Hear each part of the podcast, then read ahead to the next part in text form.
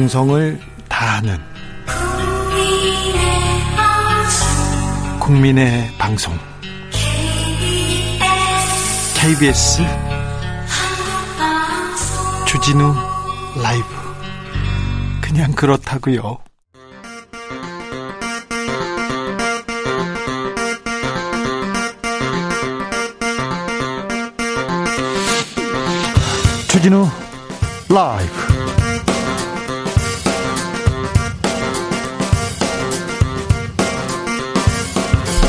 2021년 4월 20일 화요일입니다. 안녕하십니까. 주진우입니다. 전 세계적으로 백신 확보 경쟁 치열합니다. 정부는 계획되어 있는 백신 물량을 차질 없이 도입하고 상반기 내에 1200만 명에게 접종을 완료하겠다고 했습니다. 한미 간 코로나 백신 수합도 협의 중입니다. 그런데 언론에서는 백신 수급 차질 우려된다. 차질이다. 이렇게 보도가 이어집니다. 이에 대해서 방역 당국은 K방역 백신 확보 이상 없다. 지나치다면서 다시 한번 강조했습니다. 이런 가운데 코로나 집단 면역 6년 4개월 걸린다. 이런 발언도 나왔는데요. 김은지 기자와 팩트 체크 해 보겠습니다.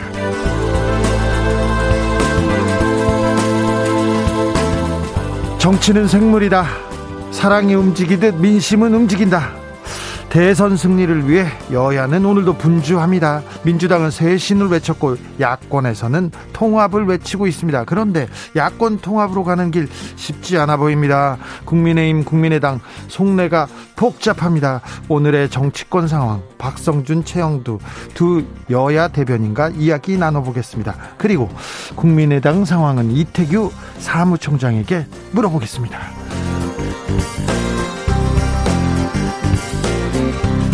4.7 재보궐선거에서 2030 세대의 정치적 영향력 매우 컸습니다. 그런데 선거 이후에 더 커지고 있습니다. 2030 세대 공정과 미래에 누구보다 민감합니다. 요즘, 요즘은 경제에도 관심이 큽니다. 연대하는 방식도 뉴스를 보는 시각도 아예 다릅니다. MZ세대는 오늘도 어떤 생각을 하고 있을까요? 또 무엇에 열광할까요? 유튜버 황희두 씨와 분석해 보겠습니다. 나비처럼 날아 벌처럼 쏜다. 여기는 주진우 라이브입니다.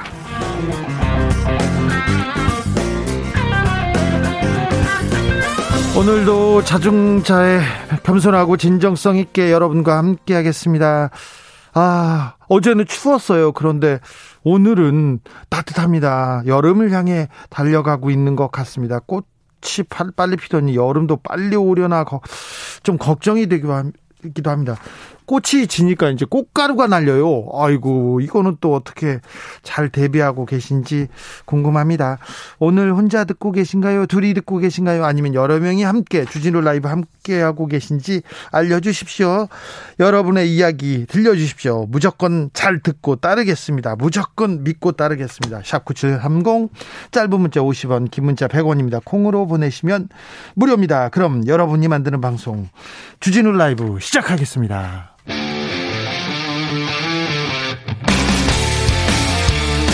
탐사보도 외길 인생 20년. 주 기자가 제일 싫어하는 것은?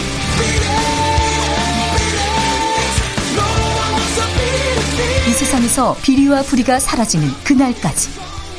오늘도 흔들림 없이 주진우 라이브와 함께.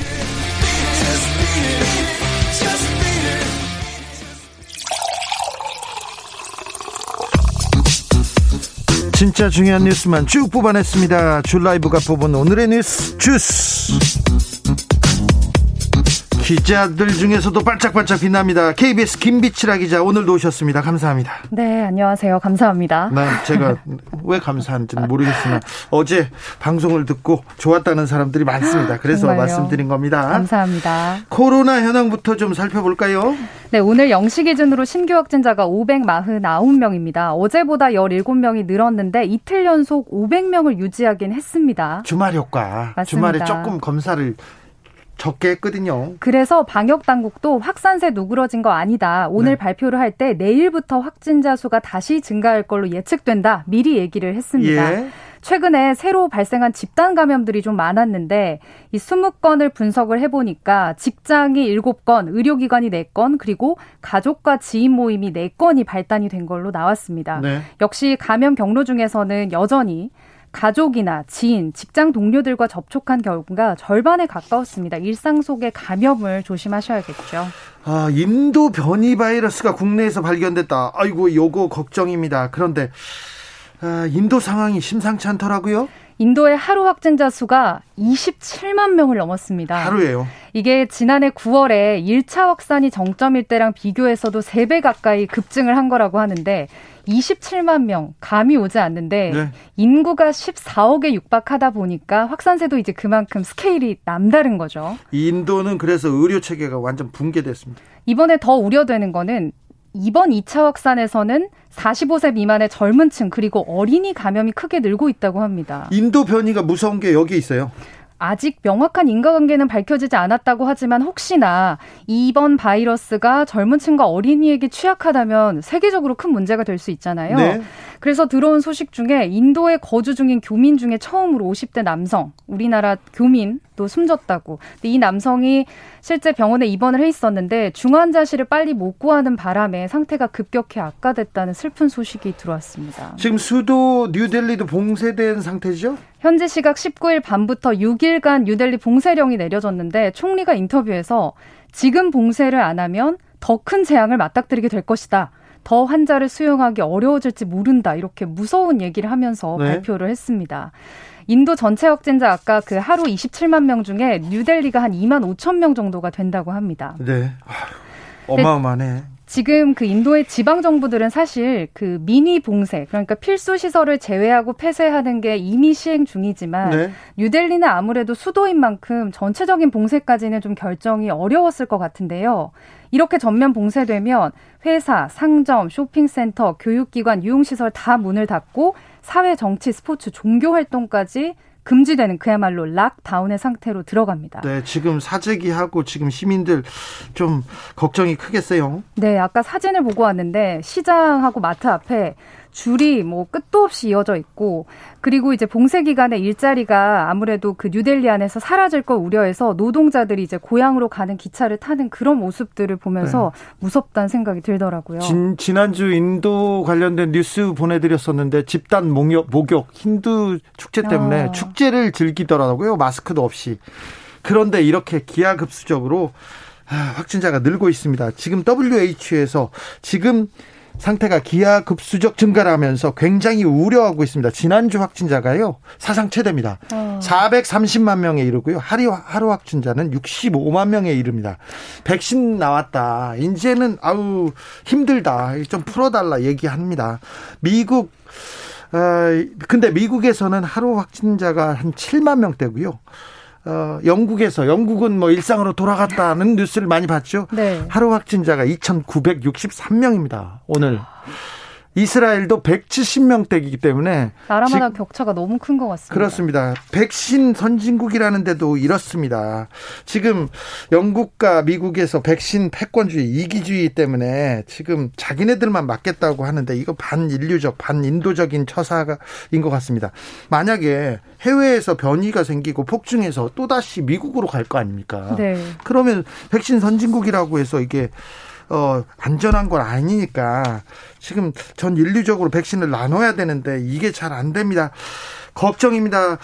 자, 한국 외교부 장관이 정의용 장관이 한미 백신 스와프 얘기를 꺼냈어요. 역시 국회에서도 관심사는 백신 어떻게 할 거냐. 네. 어제부터 연일 이어지고 있는데 오전에 정 장관이 국회 외통위 긴급 현안 질의에 출석을 한 자리에서 이 백신 스와프를 미국 측과 상당히 진지하게 협의하고 있다 이렇게 밝혔습니다. 네. 이 스와프 말 그대로 바꾼다는 거죠. 미국 정부가 먼저 우리나라한테 물량을 지원을 해주면 이후에 우리 제약사들이 미국 기술로 국내에서 백신 생산한 한 다음에 되갚는다 이런 네. 방식인데요. 어, 일부 미국 정부가 멕시코, 캐나다와 이런 방식으로 계약을 맺은 전례가 있다고 해서 우리도 그렇게 할 수 있으면 백신을 빨리 확보할 수 있지 않을까 이제 이런 논의를 하고 있는 것으로 예상이 되는데요. 네. 일단 정 장관은 지난주에 미국 대통령 기후 특사인 존 케리가 왔을 때도 협의를 했고 지금 외교부 안에서도 이 백신 확보 담당할 어떤 파견 인사도 우리가 조정하고 있다 이렇게 밝혔고요. 일단 외교부 당국자는 현재 단계에서 백신 수화프가 구체적으로 진전되진 않았다. 아마 정 장관이 그 구체적으로 내부적으로 검토 중이지만 국회에서 이제 굉장히 질의를 많이 하기 때문에 네. 안심시키는 차원에서 얘기하지 않았나 이렇게 해석이 됩니다. K 방역 한국의 확진자 비율을 보면 여전히 선진국은 맞습니다. 그런데 백신에 대해서는 우려가 큽니다. 네. 백신에 대해서 좀 속도를 내야 되는데 이 부분에 대해서 더 좀 신경을 써줬으면 합니다. 민주당과 정부에서 오늘 부동산 관련된 중요한 논의가 있었습니다. 어, LTV 규제 완화 방안 논의했는데 성과가 좀 있나요? 일단 LTV 뭐 다들 아실 걸로 예상은 되는데요. 모르는 사람 많아요. 어려운 용어입니다. 네. 주택 담보 인정 비율입니다. 그러니까 네. 주택을 담보로 해서 집값을 얼마까지를 대출해 주냐 예. 이렇게 예. 예상을 하면 되는데요. 지금 9억 원 이하 주택은 서울 같은 투기 규제 지역에서는 40%, 조정 대상 지역은 50%까지 대출이 나옵니다. 그런데 여기에다가 무주택자일 경우에 10%까지를 더 빌려주는데 오늘 국회에서 당정이 비공개로 협의를 해서 이런 무주택자의 경우에는 대출받을 수 있는 우대 범위를 좀 더 늘려주는 방안을 우리가 논의했다. 이 정도로 일단 발표를 했습니다. 네, 무주택자, 1주택자한테는 조금 더 많이 좀 혜택을 줘야 되는 거 아니냐 이런 생각이 있어요. 네, 그런데 이제 정부에서는 아무래도 대출 규제 방침을 계속 오랫동안 이어오다 보니 이 10%라는 수치 자체를 당장 올리는 건 사실 쉽지 않고 이제까지 예외 조항들이 있었는데 이걸 좀 푸는 방식으로 갈 것 같다. 그리고 구체적인 방안은 역시 국토부와 얘기를 해야 되기 때문에 이달 말이나 내달 초 정도 돼야 구체적으로 대출 범위 얼마나 늘어나는지 알 수 있을 것 같습니다. 음, 보궐선거 이후에 부동산 정책 어, 정부의 부동산 정책을 수정하자 이렇게 요구하는 의원들이 많습니다. 여당에서도 있고요, 야당에서도 있고요.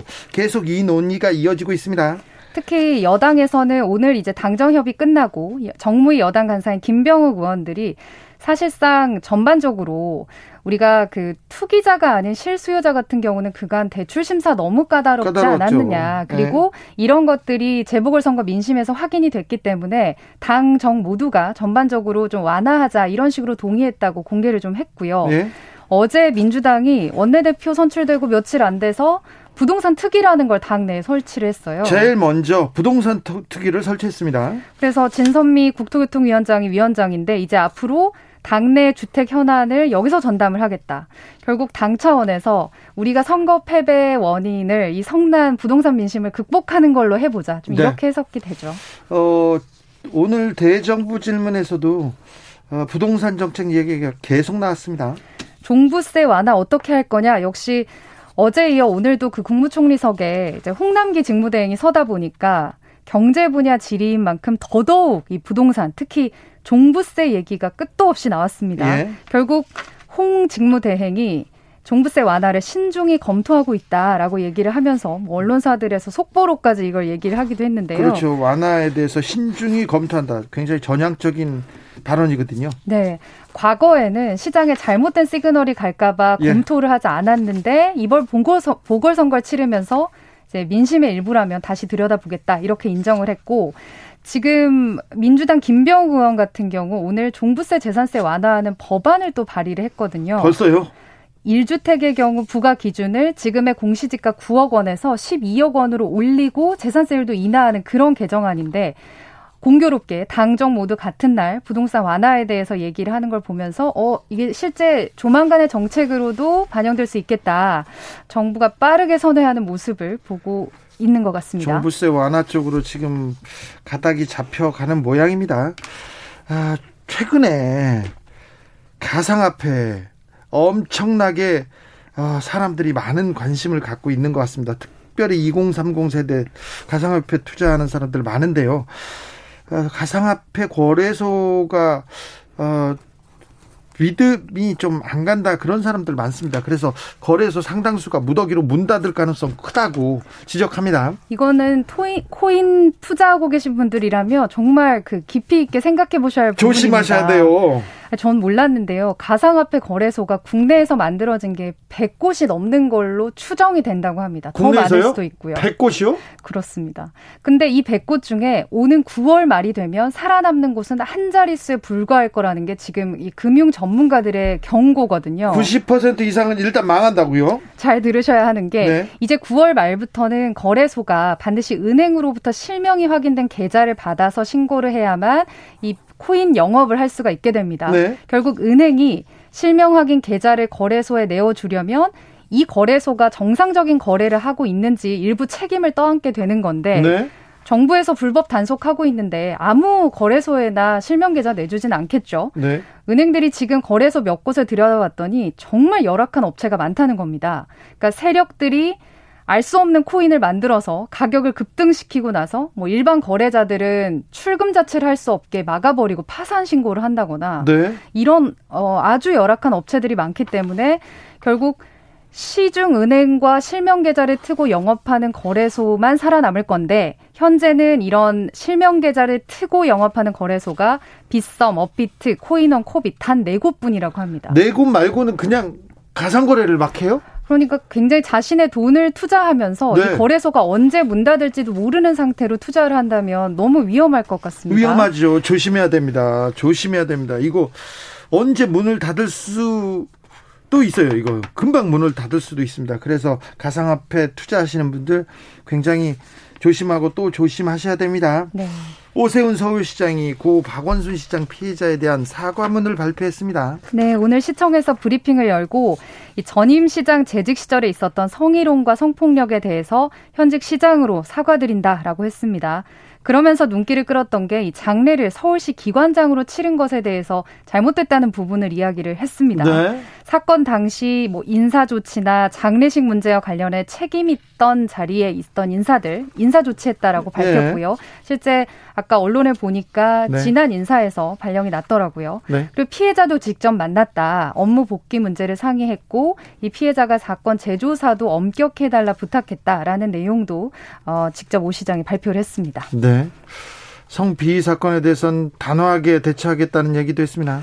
실제 그 서울시 청사 내에서 성희롱 피해 사례들이 언론에 제보도 많이 됐고 보도도 됐었습니다. 네. 그런데 이제 이럴 때마다 뭐 전보 발령 같은 땜질실 처방에 머물렀다. 앞으로는 성비 사건이 확인되면 즉각 퇴출하는 원 스트라이크 아웃제를 즉시 도입을 하겠다. 2차 가해도 절대 용서하지 않겠다. 이런 대책을 발표했습니다. 가상화폐에 대한 관심이 진짜 뜨겁습니다. 문자가 지금 쇄도하고 있는데요. 9778님께서 제 동생도요. 비트코인 샀다가 거래소에서 사기치고 도망가는 바람에 2억 원 정도 날렸습니다. 어, 실제 얘기. 피해자들이 네. 많으시군요. 3012님께서는 여러분 가상화폐 하지 마세요. 저처럼 집에서 부루마블만 하세요. 어, 부루마블도 이거 가상화폐인데 현실에서 못 사는 전 세계 도시를 앉은 자리에서 아주 그냥 다 살 수 있습니다. 다 제 겁니다. 그거. 그렇죠. 건물도 살 수 있더라고요. 그렇죠. 네네. 아, 부루마블 이거 가상 화폐 아주 좋은 경제 공부도 됩니다.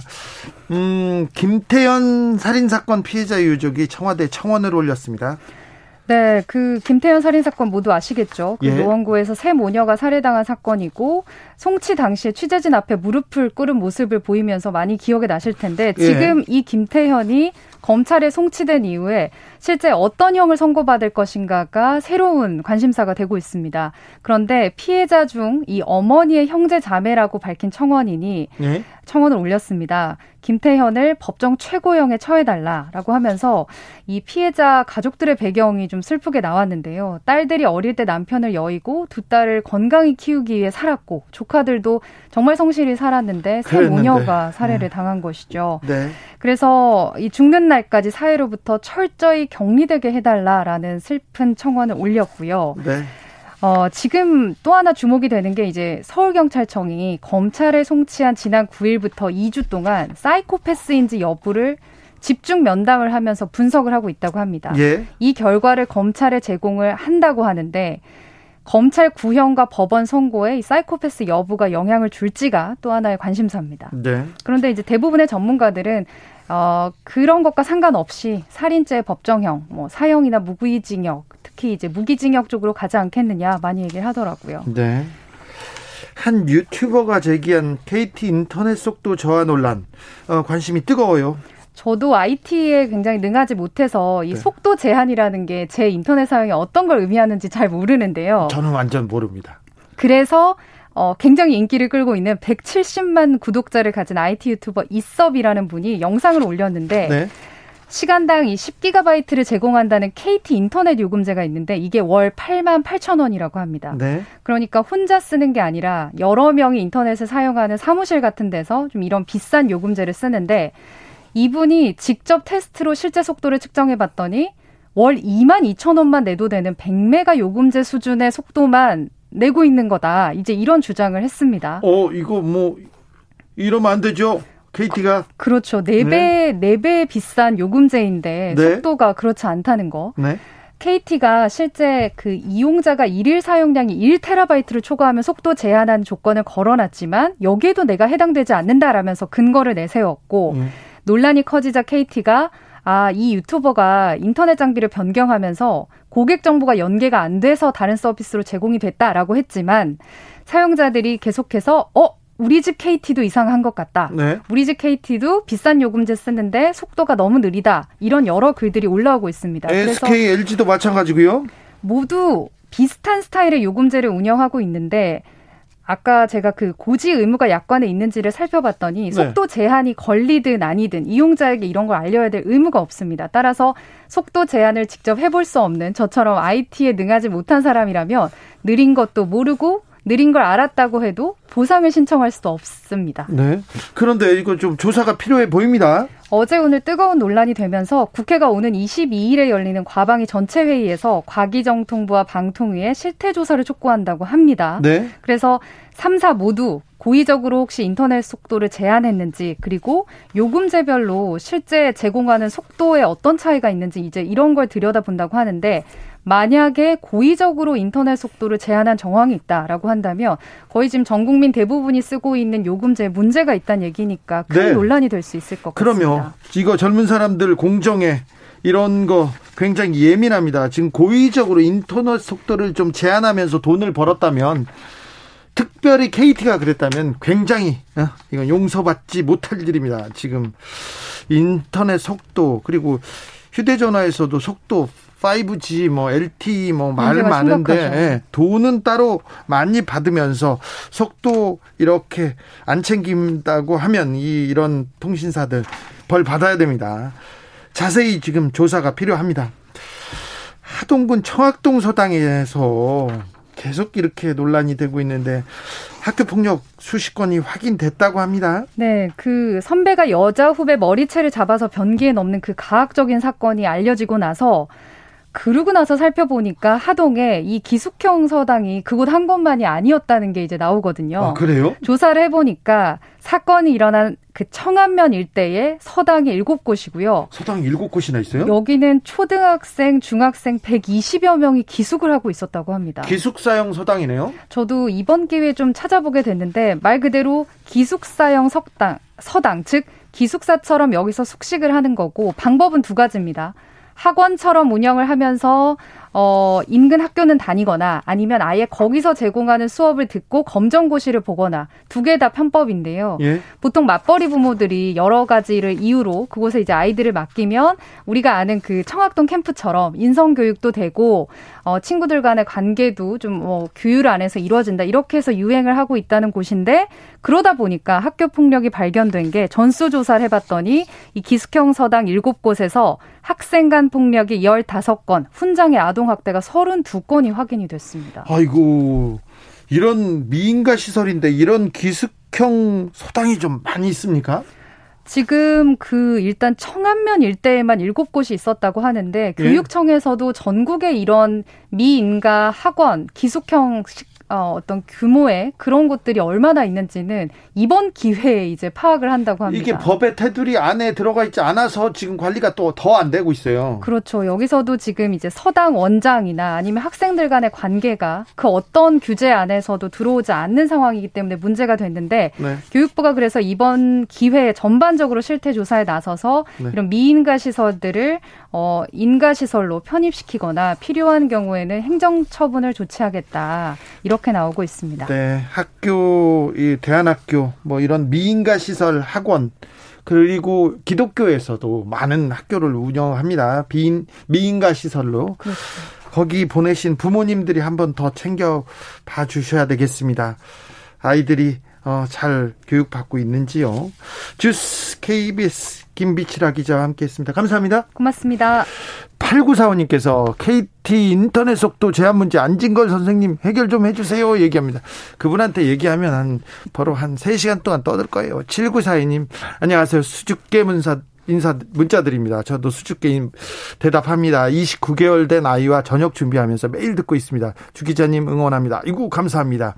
3012님 어제 패딩 입고 듣, 듣다가 욕창 생길 뻔한 정치자입니다. 어제 보내셨거든요. 네, 기억납니다. 기억나죠? 어제의 날씨를 교훈 삼아 오늘은 반팔 입고 신나게 투스텝 밟으면서 퇴근길 정치합니다.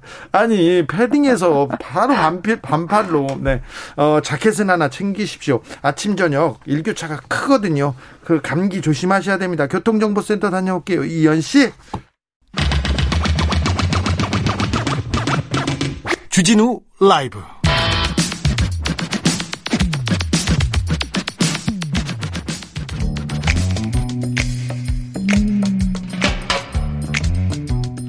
오늘의 정치권 상황 여야의 속내 깔끔하게 정리해드립니다. 여당 야당 크로스 처가 박가와 함께 처가 박당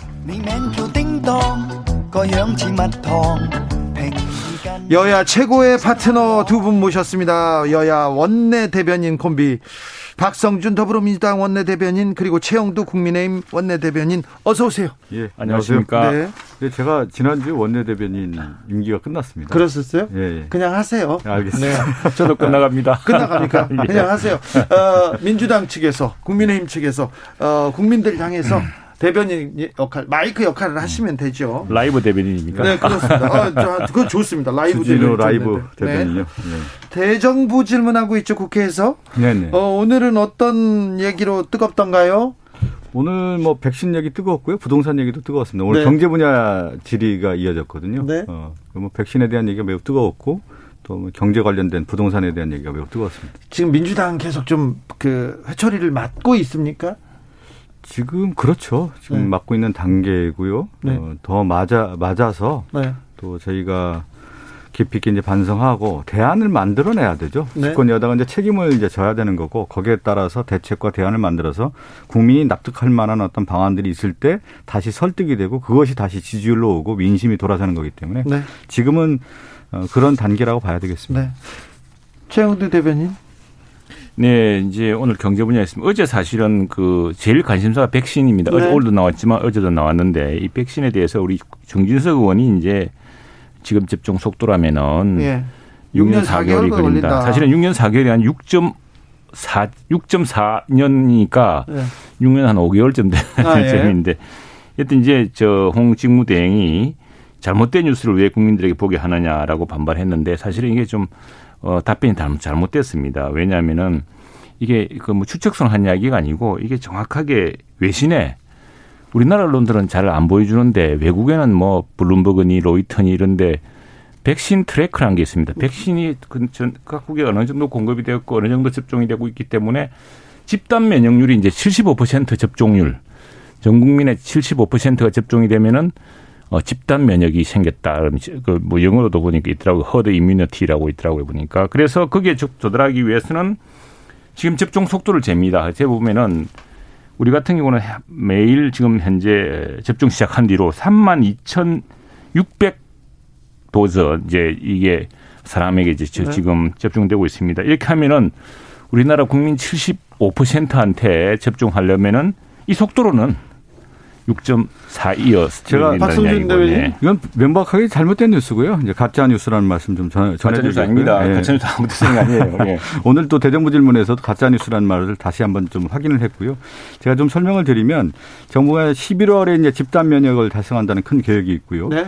이 백신 접촉자가 이제 4월까지 300만 명 그리고 이제 상반기에 이제 1,200만 명을 백신하겠다라고 하는 것이 이제 목표로 추진하고 있는데 네. 어, 현재까지 문제없이 이제 계약에 따라서 당초 계획대로 추진하겠다라는 것이 정부의 방침입니다.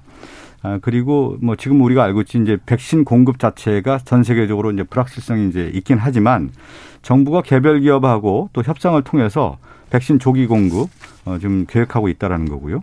국내 제약사도 6월부터 이제 완제품 출시 관련된 뉴스가 지금 나오고 있습니다. 그래서 어, 백신 자주권 확보하는 데서 정부가 총력전을 벌이고 있고 저희 당 입장에서도 원내 지금 코로나 백신 수급 긴급 원내 점검단을 설치해서 수급 상황을 면밀히 지금 검토하고 있는 단계입니다. 그래서 저희가 볼 때는 어, 이 백신이 이렇게 늦어진다라고 하는 뉴스를 퍼트리면서 오히려 국민 불안을 조장한다는 것은 큰 문제가 있다는 것은 오늘 대정부 질문에서도 이 문제가 상당히 거론됐었습니다. 상당히 예예예. 예, 예. 그건 뭐 상당히 저희들로서는 여당이 빨리 노력을 다해서 빨리 하면 좋겠습니다. 6.4뭐 4개월 기내 빨리 거짓말로 드러나고 했으면 좋겠고 네. 이게 이제 뭐냐면 이렇게 되면 안 된다는 이야기입니다. 그래서 빨리 해야죠. 지금 이 속도로 되면 안 되고 근데 이게 지금 당초에 정부가 질병청에서 이야기했던 거 속도가 많이 늦어지고 있습니다. 그리고 전 세계 공급도 좀 차질이 있고 해서 그래서 야당은 지금 일찌감치 이제 백신 수합이라든가 여러 가지 방법을 통해서 동맹국가끼리 좀 협력을 백신 동맹, 백신 협력을 좀 강조하자. 이런 이야기도 했는데 마침 어제인가 외통위에서 정용 외교부 장관이 그 점을 네.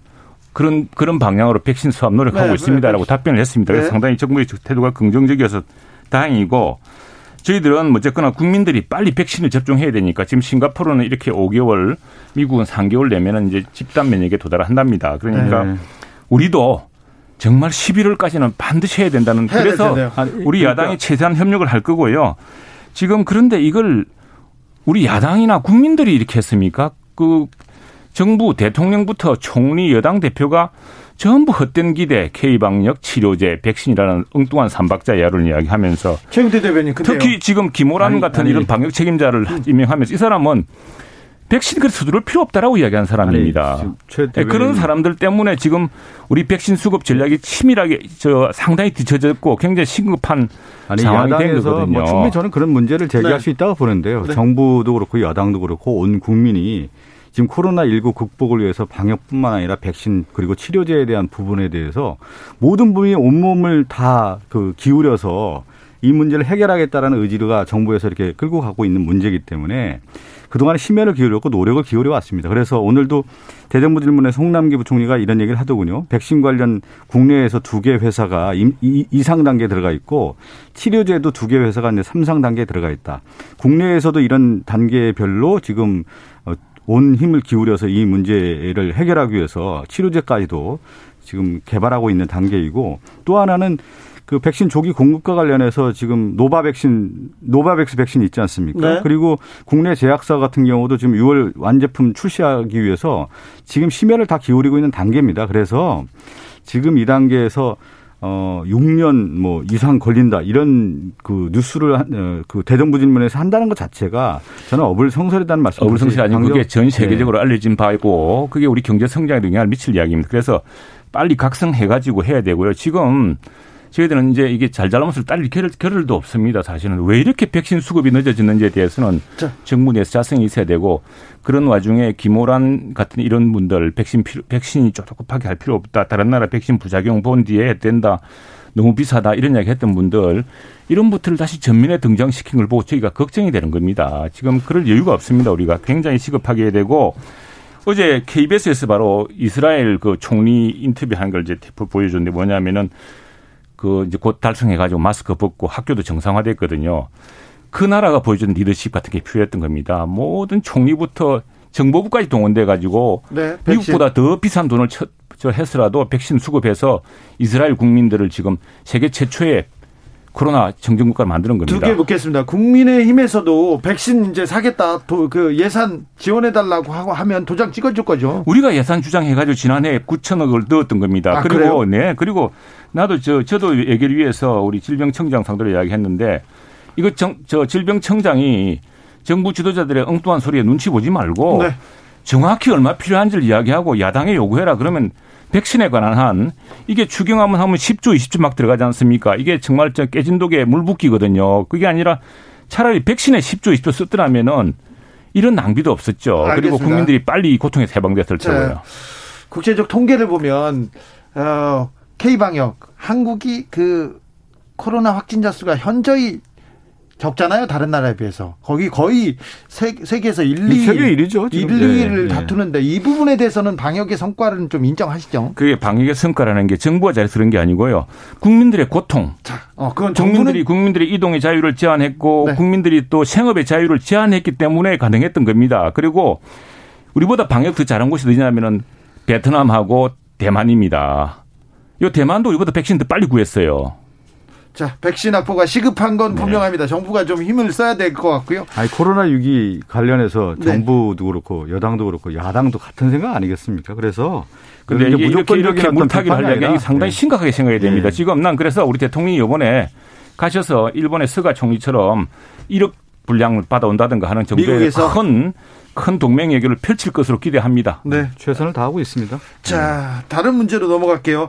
국회에서는 대정부 질문에서 지금 부동산 가지고 부동산 정책의 예. 좀 전환 그리고 어, 세금에 대해서도 이렇게 어, 손을 댈 것처럼 보입니다. 일단은 가닥은 그렇게 잡히고 있죠. 그렇죠. 지금 이제 더불어민주당 당내에서 이제 부동산 특별위원회가 지금 설치가 돼 있고요. 네.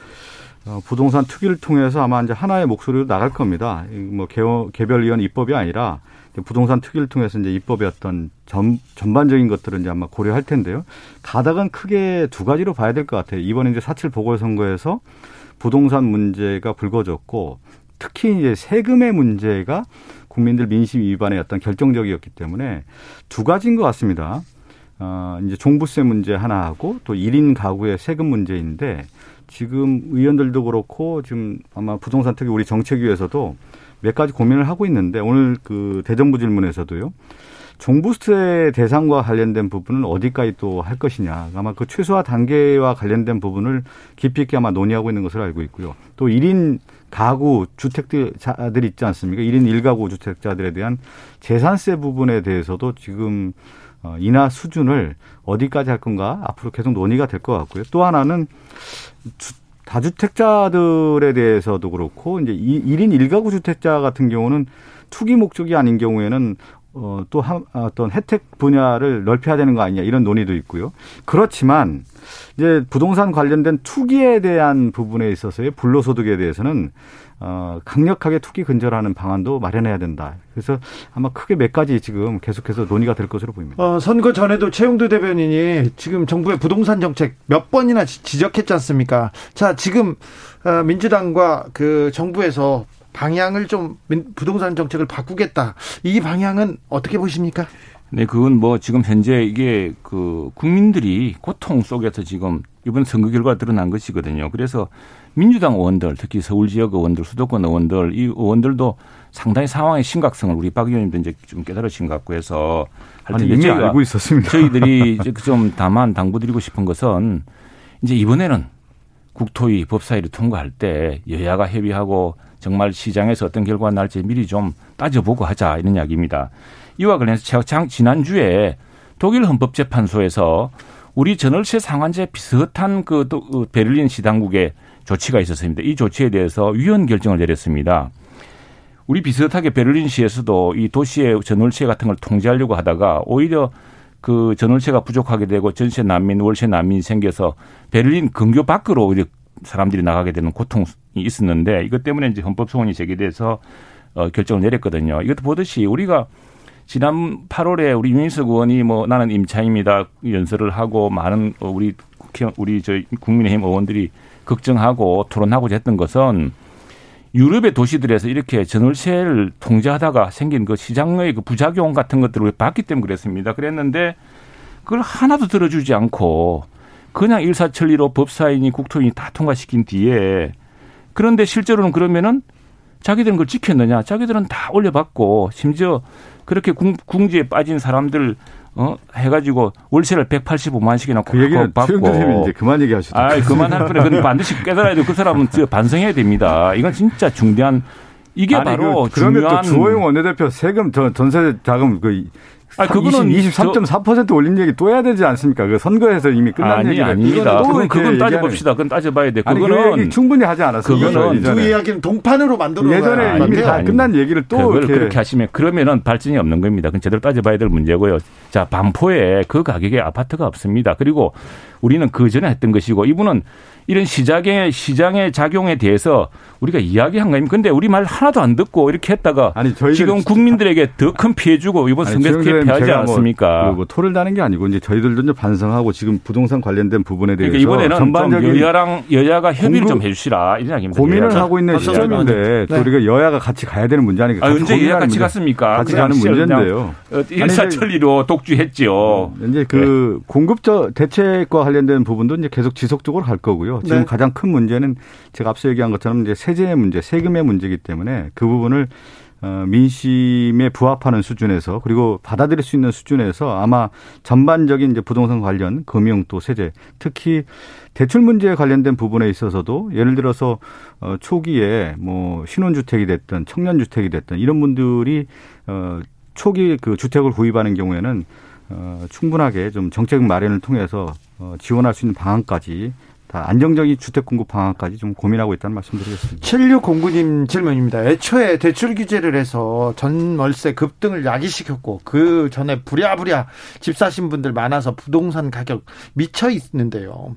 이제 와서 세금 인하 정책 다시 하고 대출 규제를 다시 푼다? 이거 부동산 가격 더 올리는 것밖에 안 될 것 같은데요. 이렇게 염려하는 분들이 있습니다. 민주당 여기에 대한 아니 그것은 이제 이렇게 봐야 되는 것이죠. 이, 지금까지 이제 부동산 억제 정책이라고 하는 부분에 있어서는 이제 세금이라든가 대출 규제를 해왔는데 이것이 이제 과도한 측면이 있다라고 하는 것이 지금 드러나지 않았습니까? 그러면은 네. 균형을 잡아가는 과정도 필요한 것이죠. 그래서 지금 과정은 그걸 이제 어느 정도까지 하지만 제가 얘기를 다 드릴 수가 없는 것 중에 하나가 뭐냐면 또 시장이라고 하는 것이 미리 선행 지수들이 분명히 있지 않습니까? 또 미리 바, 그 반응하는 경우도 있기 때문에 또 정책과 제도라고 하는 것은 모든 것이 어떤 통제 가능한 변수까지 고려를 해야 되기 때문에 지금은 상당히 제가 이제 그 부동산 특위까지 얘기했는데 그 특위에서 전반적인 것을 아마 고려를 할 겁니다. 그리고 시뮬레이션도 돌려가면서 이것을 하나하나 이제 고려하기 때문에 그런 부분에 대한 어떤 걱정들을 충분히 알고 있고 받아들여서 걱정이 없도록 저희가 정책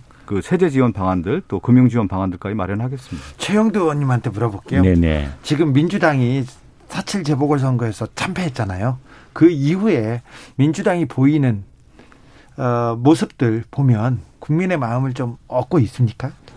좀 노력을 하셔야겠죠. 노력하셔야 돼요. 그건 사실은 뭐 여야 더불어 다 정말 더불어 다 반성하고 걱정하고 저희들 뭐 국민의힘도 이게 우리 당이 잘해서 이렇게 얻은 게 아니니까 물론 모든 선거는 야당이 잘해서 하는 게 여당이 못해서 야당이 이기는 겁니다. 네. 그런 것인데 그러나 우리 야당은 지금 여당의 실패까지도 우리 다 보면서 좀 반성하고 더, 더 정말 정책적 개발을 잘해야겠다 생각을 하고 있는데 지금 이제 다만 아직도 그 오만과 독선과 오기 뭐 오늘도 여러 가지 국회 운영에서 그게 보여지는데 좀 그걸 이제 그래 되면 고통을요 고통을 국민들이 더 받는 겁니다. 그래서 걱정하고 있고 그다음에 이거 하나는 좀 우리가 저 주택 가격을 규제하고 뭘 규제하는 것들 특히 도시의 이런 그 주택 가격들 규제하는 것들에서 유럽에 성공한 적이 하나도 없습니다. 우리처럼 이렇게 밀집되어 있는 도시들에서 그래서 유럽에서는 그 도시를 파괴하는 가장 큰 방법은 폭격이 아니라 임대료를 통제하는 방법이다라는 말이 있을 정도입니다. 이게 그게 베를린 지금 이번에 사태에서 베를린의 그 어, 조치에 대한 독일 헌법재판소 위원 결정에서 나온 이야기인데 그래서 뭐냐면은 자, 시장에 대해서 여야가 다 채비해보고 우리도 전문가가 있고 우리도 경험이 있고 한 만큼 해서 우선에는 공급을 공급이 음. 안정될 것이라는 신호가 없으면은요. 계속 집값은 불안하게 됩니다. 공급 안전에 대해서 박성준 얘기하셨잖아요. 그 해외사를 얘기를 하는데 우리나라 사람들이 갖고 있는 부동산에 대한 인식하고요. 또 유럽이 갖고 있는 인식은 좀 다릅니다. 그래서 네. 일괄적으로 베를린하고 서울을 비교한 또 인구 구조가 서울은 세계적 도시 아닙니까? 그리고 사실은 서울은 또 지역마다 또 가격의 어떤 편차도 있고 또 그 부동산을 받아들이는 어떤 인식 구조가 다르기 때문에 그 해외를 사례를 가지고 일괄적으로 저희가 이제 비교하는 건 좀 문제가 있을 것 같고요. 다만 제가 지금 앞서 또 반복적인 얘기인데 지금은 사실 민주당이 이 부분에 대해서 어떤 얘기를 해도 저희는 지금 회초리를 맞는 단계이기 때문에 어, 성과로서 얘기를 해야 되기 때문에 지금 조금 시간이 필요한 부분이 있습니다. 그래서 아, 뭐 저희가 철저하게 준비를 해서 대비를 하겠다는 말씀 드리겠습니다. 자, 국민의당, 더불어민주당 지도부 재편 상황도 좀 들여다보겠습니다. 자, 국민의 힘 국민의힘 지도부 재편은 어떻게 되고 있는 것 같습니까? 이건 박성준 의원한테 물어보겠습니다. 그 정치는 기본적으로 이제 당권 싸움이 이제 치열하게 전개가 되는 것이죠. 네. 제가 뭐 야당을 이제 평하기는 어렵겠지만 네.